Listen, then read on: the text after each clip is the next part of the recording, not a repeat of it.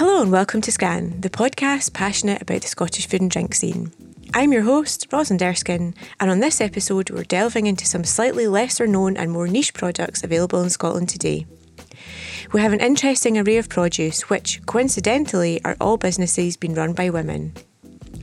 The two themes that emerge across all these businesses is the serious commitment it takes to pursue a niche business, and secondly, the time it takes. They say good things come to those who wait. Well, these women certainly exhibit great patience in their growing and procuring. First up, I chat to Clare MacDougall of the 1295 Caviar Company. Clare is an entrepreneur with a background in marketing for the food and beverage industry. Her company exclusively imports and distributes Sturia caviar from France in Scotland. The name comes from the Auld Alliance signed between France and Scotland in 1295, and now an affectionate term for the long standing association between the two countries. Clare tells me all about the slow and delicate process for harvesting the caviar, as well as giving me tips on how best it should be enjoyed. What's very common now is like a caviar bump. So just here on the back of your hand, become quite actually quite on trend and quite Instagrammable. Quite a lot of hotels and restaurants are offering this as a you know a, a caviar bump, which you can then pair with something like a really nice glass of champagne or a, a, a crisp white wine. So that's that's really my favourite way to to enjoy it. Next up, I chat to Pinkie Methven and Ronnie Murray of the Tea Gardens of Scotland, who collectively produce Nine Ladies Dancing, a unique blend of tea which is grown in Scotland by, you guessed it, nine different female tea growers. They share their journey from being horticultural novices to producing a highly regarded and sought after luxury product. Who knew you could grow tea in Scotland? But if you pour water of the wrong temperature on the tea that you've just bought, whether it's green, oolong, uh, yellow, pu'er, whatever it is, if you get your temperatures wrong or you brew it for too long, it totally ruins your tea. Finally, I caught up with Sheena Horner of Galloway Chillies. Sheena opens the lid on the fascinating world of chili growing and how intense a process it can be. She tells me about the huge amount of varieties there are and which hot ones you really should be looking out for. The Scotch bonnet barely gets a look in. For example, there's the chocolate habanero. So everybody automatically goes, "Oh, chocolate." No, it's just the colour of the chili. You would you would get an awful shock if you bit into a chocolate habanero because it's extremely hot, but there is no chocolate flavour at all. However, the lemon drop actually has a lovely citrus flavour to it as well as a bit of heat, and I I love a slice of lemon drop in a gin.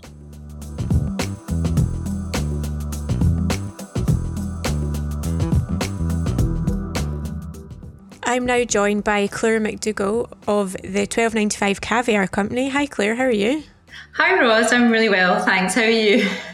Yeah, good, thank you. Um, so, on this episode, we were talking about unusual Scottish food and drink businesses, and um, I definitely think caviar is up there uh, with that. So, um, could you just tell us a little bit how how you got started in your business? Yes, uh-huh, I, I certainly can. Um, but I think you're right in what you said. It's probably a bit unusual. We're the only Scottish caviar company around at the moment.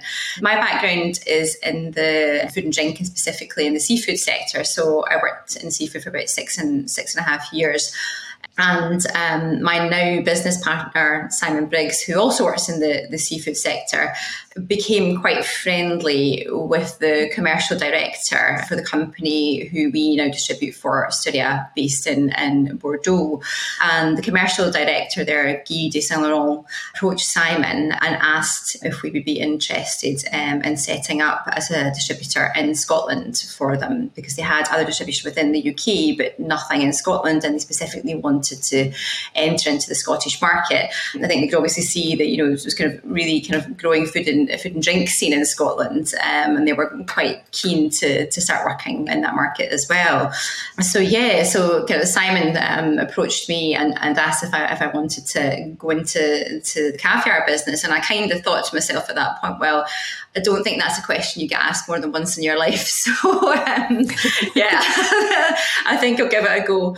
So we set up the company just two years ago, just over two years ago, just as uh, the hospitality sector was just starting to come out of the final the final lockdown and obviously, I think hospitality was still a bit nervous at that point um, as well of the potential of, of another lockdown. So um, I suppose there's never any perfect time to start a business, but um, you know it's probably not the best time. But um, it, it's worked really well for us. We've been now been trading for for two years, um, and we are at the moment servicing mostly business to business, so um, hospitality sector in terms of lots of Scottish restaurants and hotels, high end catering, and working with some quite well-known private chefs in Scotland as well as alongside um, doing some events work as, as well as that. So yeah, it's been interesting.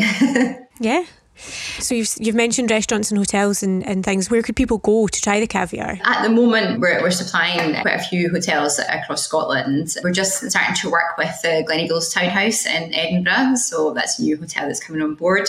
And they're kind of hoping to have that as something that they'll have on the bar menu. So you can enjoy some caviar with a nice glass of champagne or a nice glass of wine or something like that. We also work with the Waldorf Astoria in Edinburgh, work with the Mark Greenaway there at Grazing um, by Mark Greenaway.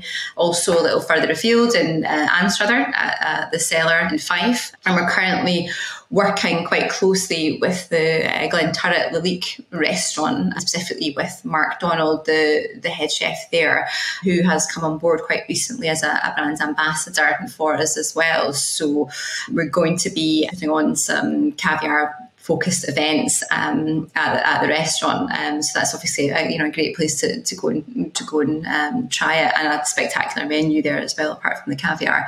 And as I say, we also work with quite a few events companies as well. And the Belmond, the so if anyone has the opportunity to go on the, the Royal Scotsman, we're also supplying the caviar and champagne breakfast there as well. So that's a, a nice little treat um, for people to to enjoy. Yeah, this is kind of you know far and wide we're now, I think, established within Scotland as the, the kind of the go-to company if uh, chefs are looking for for caviar to have on their menu. And can you tell us about the name as well? So you're the twelve ninety five caviar company. I'm assuming that's a date, but yes, uh-huh, it's, uh, you can let me know. It's, it's, a little bit unusual, but I suppose it's, a, it's, it's quite a nice talking point because people always ask where the where the name comes from. We are the exclusive distributor for Sturia, who are a French caviar producer based in in Bordeaux. Sturia have been around for about 30 years now, um, producing caviar. Um, and the 1295 significance is the date that the old alliance was signed between France and Scotland. So we kind of like to think that we're the new alliance um, and that we're bringing in um, this lovely French caviar, uh, obviously a Scottish based company. Fortunately, we, don't have any Scottish caviar, so um, French is the, is the, next best thing. Um, so that's where that's where the name comes from. It's a bit of a, of a nod to, to that old alliance and, and that close relationship that we have, you know, with, with France as well. Um, so yeah, just you said there you, you can't get caviar in Scotland. So could you sort of explain? I mean, it's it's fish eggs, obviously caviar, but like what what the process is for you know sort of getting caviar how how they go about getting it and why why France and why maybe we can't do it here. We don't have sturgeon um, in Scotland. France is one of the the bigger producers. People always kind of think it's Russia um, but or Iran but actually uh, France um, are you know, quite a significant producer of caviar the company that we work with, uh, Sturia, have been around for about 30 years. They produce about 20 tonnes of, of caviar a year, and we work exclusively with them. So we are the only distribution outlet where you can actually get Sturia caviar within Scotland.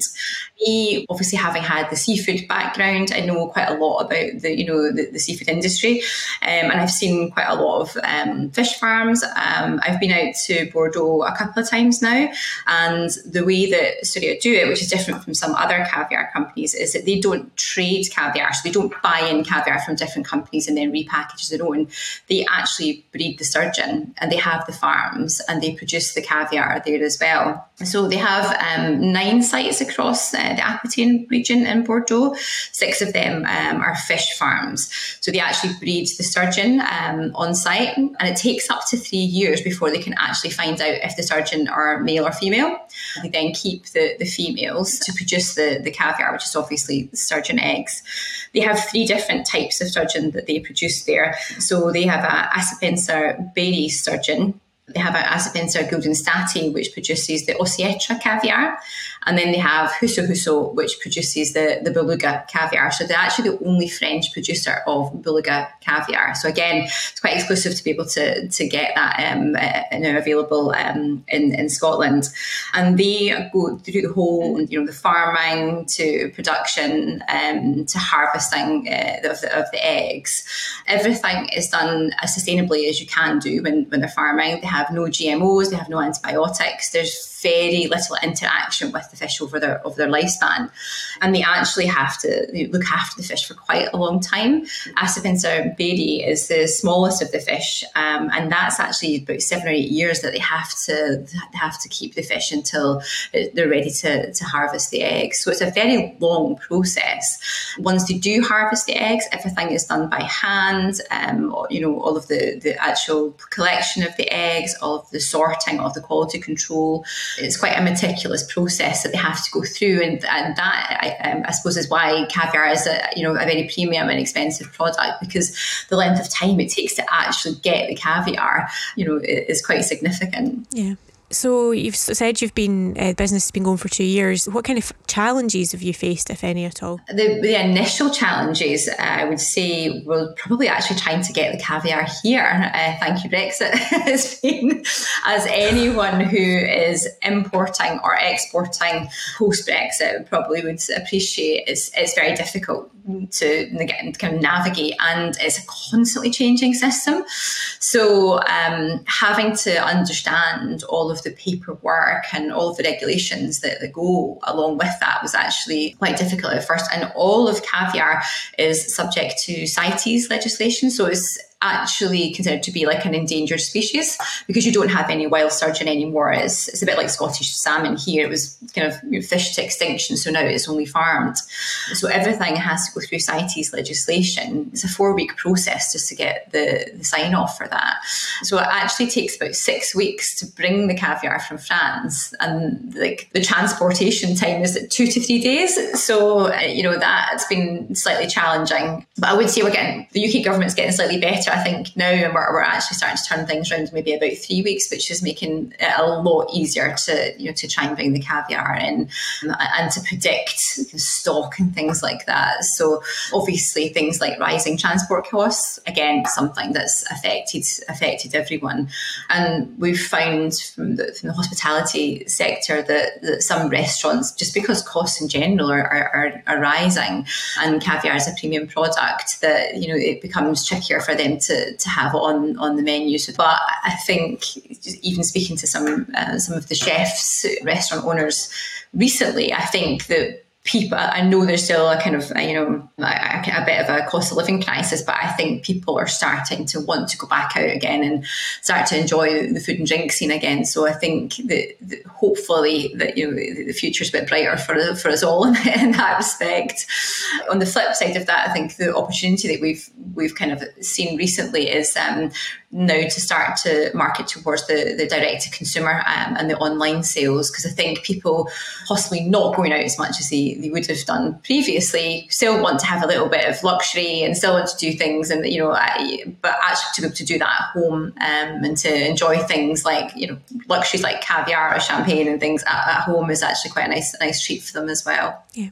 So is that kind of your your future plan? Are you setting up to sell direct to consumers? Yes, we are. So um, our website will be live this month. We will have um, an online offering available uh, to customers, and that will be under the the Caviar Club brand. So that's we're going to brand it as a, um, a club. We will have two kind of separate aspects to that. So there will actually be a subscription based membership part of the of the club, and for that people can sign up and um, they'll get a quarterly delivery um, of caviar direct to their home. That is anywhere within the UK, so that's not just exclusive to Scotland, that will be throughout the UK.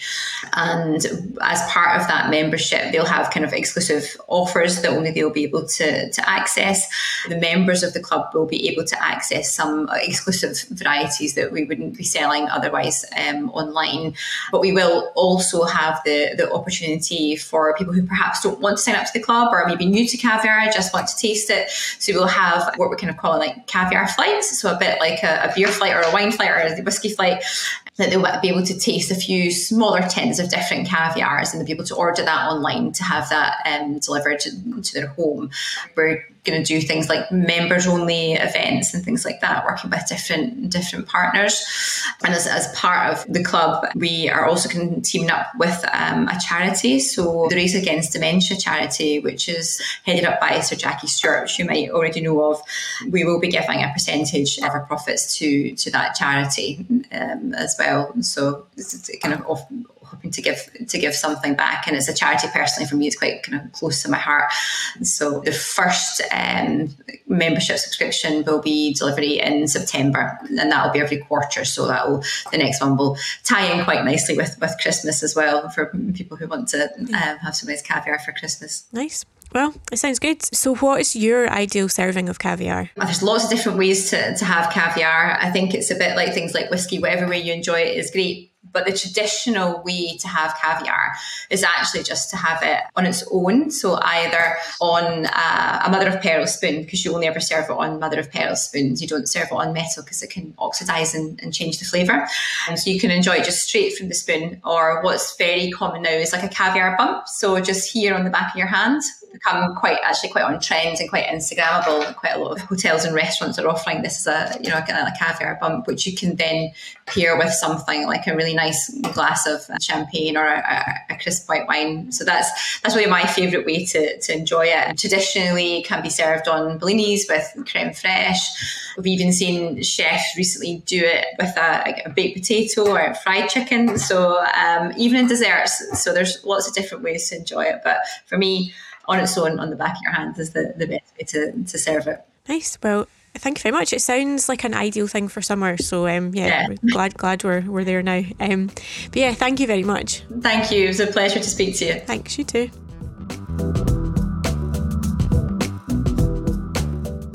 Okay, I'm now joined by Pinkie and Ronnie, who are part of a tea growing collective in Scotland. So, how are you both? Yeah, really good, thank you. very well, thank you very much. Busy, busy time of year. Yeah.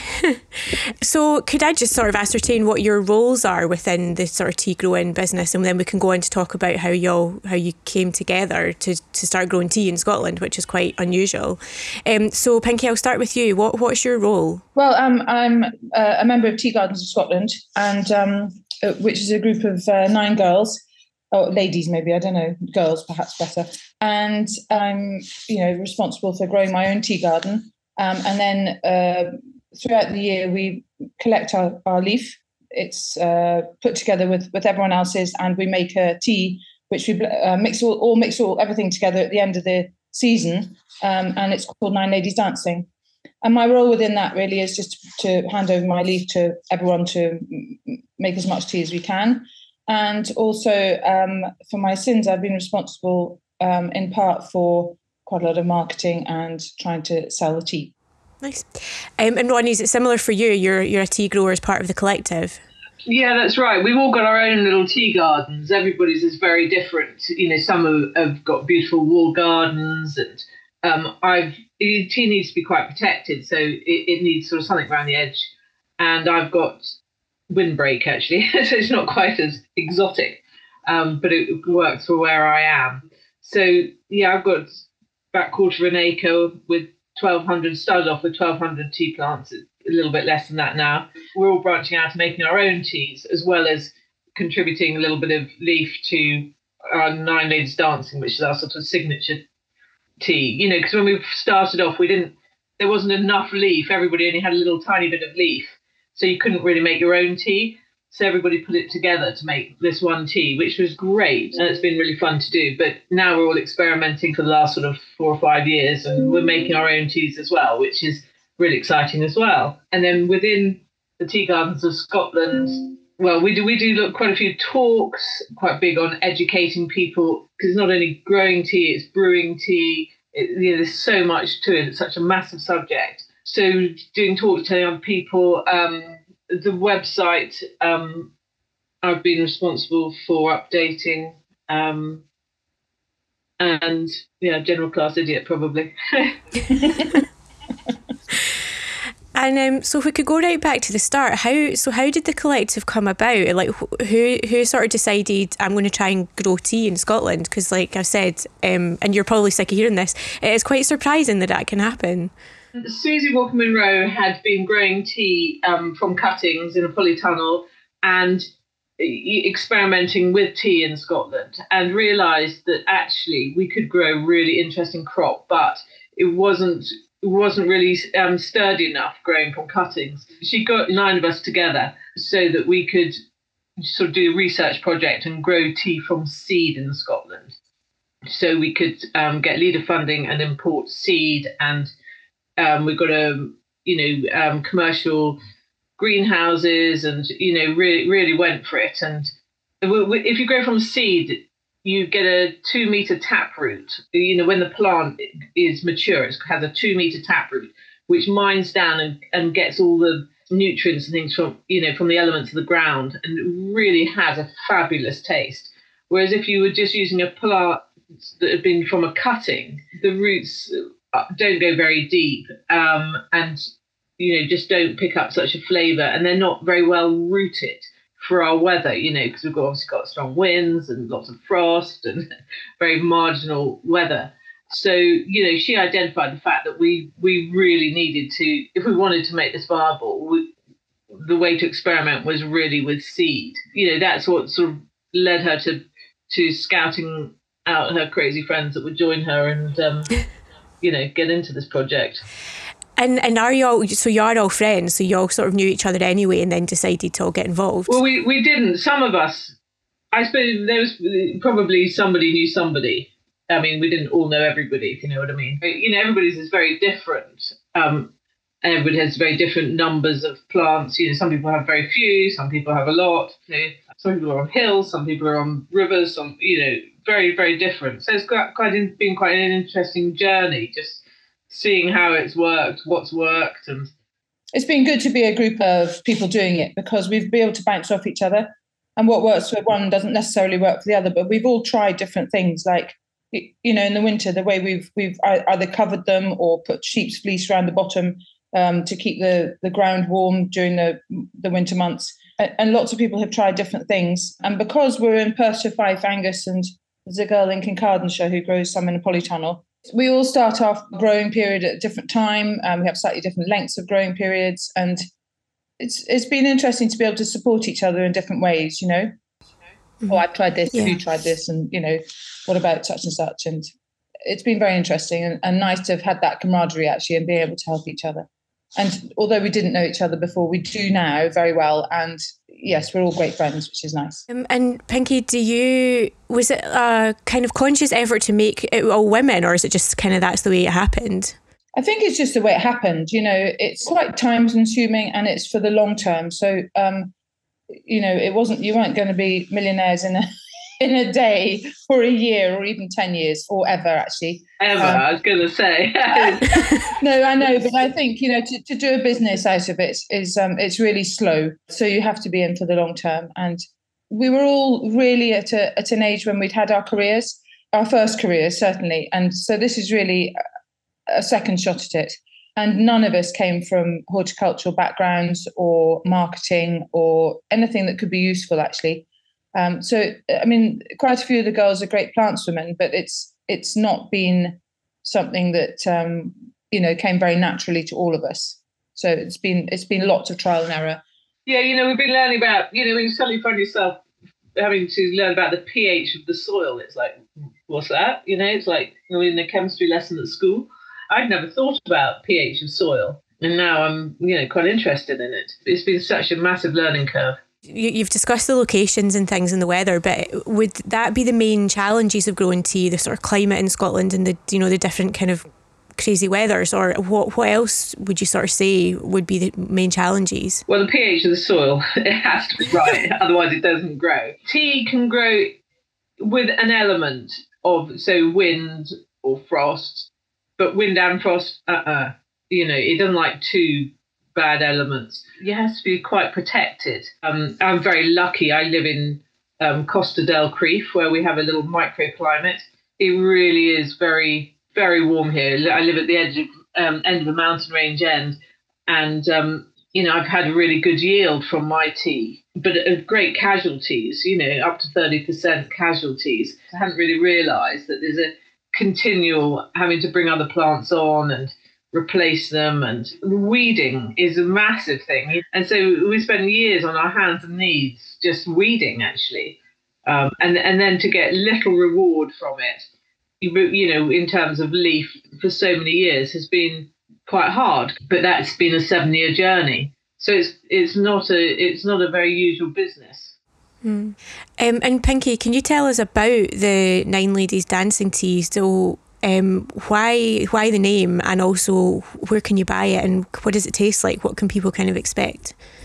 Well, the the name was thought up by the girl who made who made our tea at Scottish Tea Factory, Beverly Wainwright, and um, she came up with it, and we just thought, well, perfect for there's nine of us, and that's a great sort of uh, you know, it makes you think, doesn't it? Nine ladies dance, quite fun. And so we've so far we've sold it to a couple of companies down in London and some of the big hotels like the Corinthia and their their Royal Penthouse Suite had it and um, the Bulgarian Knightsbridge and Fortnum's uh, took it on. So it's on, the, on their rare tea counter, which has been wonderful for us actually. And um, it's uh, it's a black tea. It's got notes of caramel, dried fruits. Um, it's quite smooth, um, nice mouth feel. You know, there's no horrible aftertaste of astringency or anything. It's a it's a really smooth, well-rounded tea. Um, quite sweet, yeah, it's been it's been really interesting and actually successful, which has been wonderful. The Perthshire ladies, who myself and Ronnie and um, Catherine from Meginch Castle Tea, uh, we put our leaf together and made a green tea called Frisky Rascal, which was named after a, a rescue red squirrel that uh, I had here, and uh, he uh, he stole all our hearts, so I named a tea after him. He was a, ba- a little baby red squirrel that Pinkie fed with a bottle. It lived in her kitchen. I mean, you know, cage in the kitchen, but massive cage. Yeah, he wow. gorgeous. He went down to the British Wildlife um, Centre down in um, Surrey, where they have a huge breeding program there. Um, so uh, he went off to live there, but um, have a happy squirrel life. But they use the um, the frisky rascal was a roasted green tea. I think the first, you know, roasted green tea to have ever been made in this sort of part of the world. Um, and it was used um, at Andrew Fairlie's Michelin star restaurant on their New Year menu, which was amazing. Oh wow! Yeah. Yeah, I was going to say it's it's so interesting because like tea is such an in, in, intricate part, integral part of like British society, but most of us just whack a tea bag in a mug, throw in hot water, add milk, and then that's it. But there's so much more to it. It's all yeah, like you say, it's like wine or like whiskey with the blending and the waiting for it to, to be ready. It's it's a really interesting thing. So it is tea is the most it's the most drunk drink after water. It's the most drunk drink in the world. Wow. I think I think the other thing about about, about the tea is that trying to um, explain to everybody because why should everybody know? Because I certainly didn't. But if you pour water of the wrong temperature on the tea that you've just bought, whether it's green, oolong, uh, yellow, pu'er, whatever it is, if you get your temperatures wrong or you brew it for too long, it totally ruins your tea. Yeah. So I'm sure there's a lot of people that sort of think, oh, I hate green tea. It's disgusting because they boiled the kettle, poured it on, and this horrible astringent ugh, drink comes Yeah, that out. was me. That was me. I thought I'd read that green tea was good for you. You know, stop getting cancer, all this, that, and the other. You know, this going back ten years, and you know, I, if you open my cupboard, you'd see loads of different packets of green tea. Because every time I saw one, I, okay, I'll try that one. You know, it must be all right. You know, and it was disgusting. And actually, you know, maybe I wasn't reading the packet or the small print or whatever, but it had never come on my radar that you know, I should be putting 80 degree water on it, not, you know, not boiling water. And the minute that that changed and I entered this world of brewing, you know, it's it just changed changed how I drink tea totally. Yeah. So it's a bit like coffee's become like that now. More and more people are aware of like, you know, crafting coffee. So maybe tea will be next. I hope so. Well, thank you very much. That's been fascinating. I feel like I could chat to you for like another half an hour, but um, yeah, I'll uh, look out for your your teas and um, thank you very much. Yeah, thank you. I mean, yeah, teas that will be for sale will be advertised through our website. You'll be able to find them through our website. You know, even if they're, it'll tell you where they are. You know, even mm-hmm. if we're not selling them, it'll have links to who is selling them. So that's our Tea Gardens of Scotland website. Yeah and then you be able, you can go in there and click onto each separate garden. Teagardenscotland.co.uk. Well, thank you very much. Thank you. Thank you. Thank you. Bye. Bye bye.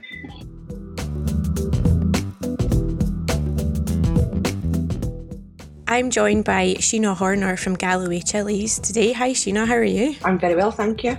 Obviously, given the name of your business, your business is Chilies. So, could you tell us a little bit how that all came to be? I'm based down in Galloway, obviously by the name, but um, I left the area when I was 17. I don't think this area is very well renowned for spicy food, but when I um, was working in other pa- parts of Scotland and the north of England, um, I discovered Chili's spicy food and I really liked it. And then when I returned home, spicy food still hadn't reached this region. I started growing some chilies and discovered I was quite good at it. And the business has just snowballed from there. And do you often find people sort of say, oh, chilies in Scotland, that's a bit weird? Not so much nowadays, but they always associate that you're grown Scot- uh, chilies in Scotland, there must be Scotch bonnets. And um, that's it's actually due to that that I refuse to grow them.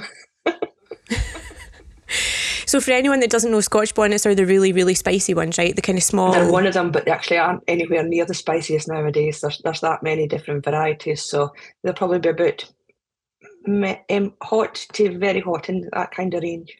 So, are you growing things that are hotter than that? Yes, yeah. I, I have grown in the past the Carolina Reaper, which is the world's hottest, but there's been no much demand for it this year, so I haven't grown any. But I still grow um, Dorset Naga, which um, did hold the title of the world's hottest for quite a while, and also a Yellow Seven pot, which is called that because basically you can use it in seven different dishes. You can use it seven different times, and it'll still keep that heat. Oh, interesting. So that must be that's pretty good for like food waste then, if you can keep using it. Is that right? Well, yeah, if you want to, but most people would just use it because they would love that heat anyway. Um, so do you come from a kind of farming background, or like how did you kind of get into growing chilies? Yeah, I, I grew up on a farm not far from where I live now. Love the farming sector, involved in it as much as I can. Um, wasn't able to return home to work, and um, that's kind of why I started chili farming instead. And it's definitely unusual. Yeah, yeah, definitely. So, what are the sort of um, charms and challenges of your job? It's a bit like um, lambing when you're growing chilies at the beginning. You, you can't leave the place. So um, chilies when they, they germinate, so we start growing the hotter ones. They take the longest, so we start germinating them in late December, early January, and um, you've got a you've got a period when it's actually quiet because you're waiting for them to actually appear.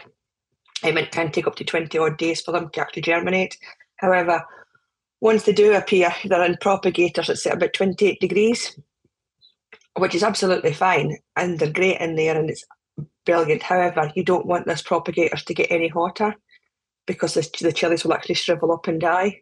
So you've actually got to be here to, to regulate that temperature. And my propagators are in the greenhouses, so basically double double insulated.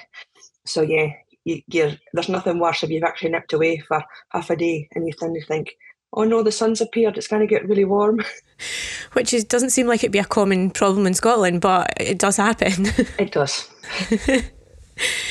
and how have you found? So obviously, you know, you were saying spicy things weren't really available. Um, they are now. Obviously, there's been a big boom in hot sauce, and you know, people cooking a bit, you know, differently with chilies. Have you found that to be the case for your kind of suppliers? Yeah, yeah. I mean, um, I I grow chilies for um, other chili businesses as well that actually make condiments and hot sauces, and yeah, it's great that when when I first started, I maybe say people would say, "Oh, can you grow a chili for me?" And I'd go, "Yeah, what kind would you like?" And they'd tell me red or green, and I'd say, "There's over two thousand varieties of chilies, and quite a lot of them are red and green. Which ones would you like?" Whereas now it's actually interesting. They're coming to me and actually saying, "I would like this variety," or they will give me a rough guide of what they're looking to make, and then I will do some research and send chili varieties back to them with descriptions and say, "Is this what you're looking for?" So, what would be this sort of, what? Well, obviously, we've sort of talked about challenges, but what what is sort of a really good thing about growing chilies? Like, would you recommend it to anybody who's sort of thinking about it? The, only thing you need to grow chilies is patience. and the amount of people that I speak to say, "Oh, my chili harvest was rubbish this year; they wouldn't germinate," and I went, "Well, what happened?" And it's normally a case of that they threw them out and didn't give them a chance to germinate. And also, again, when they're growing, the, the hotter they are, the longer they take to produce fruit. So when you're um, planting them in January and then you plant your less super hots in February, March, those February, March ones will still fruit before your hotter ones. So you, you need patience. Yeah. So yeah, you need to you need to know that as well. Yes, yeah, so you're not going to go. That's not worked. So we're chucking it out. Yeah. You've said the the market's become quite buoyant. People are really into like hot spicy food, hot sauces and things. What what's what's next for your business? Do you think? Are you just carrying on? Are you expanding? Are you trying anything new? We still dabble in other. But I love growing the the extraordinary. So um, we've got lemongrass that we grow here. That's just for my own use though, because I don't think I'd be able to ever grow enough of that. But um, I love because we've got the propagators, we've got the greenhouses, and we've got the tunnel. I love trying out new things and growing them. But we also grow a variety of mint plants as well, which aren't very unusual. But in the fact that we actually have over forty varieties of them. Wow. That's amazing. Is, do you think that's like a, another thing that's going to become quite popular? It, well, that was. It's actually. I started growing that pre-COVID when everything was nice and buoyant and everybody was in for the gin industry and the perfect serves. So I, I had meant to accompany those gins for the perfect serves. And then COVID happened and I ended up with an awful lot of mint plants. However, there is there is a lot of interest again coming from them. So yeah, we're, we're still supplying them to some hospitality businesses. Nice. And chilies can be an accompaniment to gin as well. I've had that before. Yeah, well, my favourite chili, and it's amazing I haven't actually mentioned it yet, is the lemon drop. So it actually does what it says. So if I go back to chilies, you get chilies called, for example, there's the chocolate habanero. So everybody automatically goes, oh, chocolate. No, it's just the colour of the chili. You would you would get an awful shock if you bit into a chocolate habanero because it's extremely hot, but there is no chocolate flavour at all. However, the lemon drop actually has a lovely citrus flavour to it as well as a bit of heat. And I, I love a slice of lemon drop in a gin. Nice. And so, how did you, just go back to kind of to the start, so obviously you wanted to grow chilies. How did you sort of learn about it? Was it just kind of by trying different varieties, getting different seeds? Like, how did you, obviously, you know a lot about them. How did that kind of come about? It was a bit of trial and error, and also um, an awful lot of things like with normal plants, you would be watering them and they would like lots of water, where chilies don't. That you've got to be very careful. I mean, a lot of people actually, if they have problems with me, with their chili plants, and they say to me, What's wrong with a chili plant? I'll not nine times out of ten, they've overwatered it. But also, the chili community are absolutely fantastic. Most of the chili businesses in Britain are really supportive and help one another out. So there's, there's, yeah, they don't mind you getting in touch with them and saying, "Oh, could you help me with this?" or "What's this problem?" Or even for the fact of, "I've got this variety. It's been a disaster this year. Have you got any plug plants that you could sell me?" So yeah, we we really do help each other out. So there's there quite a, a quite a big chili community in the UK? There's, there's, it's amazing how many. There's been a, a few about for um, Galloway Chillies is just over ten years old now, and yeah, there's there's the ones that were there then that are still going, and we've had some that have appeared and disappeared, and other ones that have appeared during that time and are still going. Not so many of them actually grow. A lot of them just make products, but yeah, there's there's quite a few of us. I think there's three or four in Scotland now. Nice, that's cool. And um, so you obviously so you come from a farming background. Was your was your family a bit like surprised by your decision to grow chilies? No, I don't think so. I don't, anything I do doesn't seem to surprise them. However, they, they, definitely aren't one of my best customers because um, they're, they're not into spicy food themselves. But then again, that's the great thing about chilies that um, it's also obviously trying to get that across that the fact there's more to them than spice. They've actually got flavour as well, and and we grow some chilies that have basically no heat at all but they, they still add a depth of flavour to dishes. And are your main um, sort of people who buy from you hospitality or you know could could members of the public come and buy? Because i'm just thinking the stuff you get from the supermarket is like you say either red or green and quite spicy. So if anyone was wanting to sort of try different chilies could they come to you directly? Yeah we we, we sell we sell plants. So i always um I, I'm a, I'm like a kid in a sweetie shop when it comes to the chili catalogues at the end of the year trying to decide which varieties and I've got carried away at times and I think my record was I had 70 varieties one year. However, we're just down to 20 this year and a lot of them are actually grown for businesses. So I ask businesses if they want chilies to get in touch with me in November at the latest to tell me what varieties and then we will grow them. However, I also grow other bits and pieces and they're available for the public and we'll either sell them from home or we'll take them to markets. And pods, it's very unlikely that they'll be available because they're always almost always taken by other businesses. So. So, Sheena, I know sustainability is important to you. So, could you tell us a bit about that? I've I've, I've always cared about that, and um, right from the beginning, I suppose, um, when the business started, we had a tunnel, and um, which was fine, and it was brought brand new. However, every other, I've got six greenhouses now as well, and I actually prefer growing in them. And the great thing about them is that I think in total they've cost me forty pounds. Because they're all being second hand. So people have either offered them or I've, I've found them on Facebook, etc. And I'm a, I'm a dab hand now at um, dismantling and rebuilding them. And we also use um, peat-free compost, which is actually made from wool and bracken, which I find is, is a great product. And plastic, we really are trying to, um, any plastic that we've got, we, we reuse it and continue to reuse it, the pots. But um, I refuse to buy anything now that's made that isn't um, sustainable. That's that's really good. That's good to know. And finally, what are your sort of favourite chili dishes for anyone thinking, oh, I fancy I fancy using some chilies and cooking tonight? That's a really difficult one because as my as my husband would say, Sheena puts chilies in everything from breakfast, lunch, and dinner. so yeah, I, am terrible. Even even um, one of the products I, I use myself, um, I make a chili preserve, and um, I absolutely love that with in a bacon butty in the morning. So yeah, I don't know if I can actually say what my favourite dish is. Even I have a raspberry preserve, and we have people laughing at how great it is on ice cream because it totally messes with your head and your taste buds because you're getting cold ice cream, but then you've got the hot raspberry on it as well. well, that sounds good. I like making chili jam. I've tried a few years for Christmas. I've made that. It's quite it's quite a good one. Yeah, no, it's a, it's a great staple to have in the house. Very diverse. Well, thank you very much. Um, it's been great to chat about your business. Thank you very much. Thank you.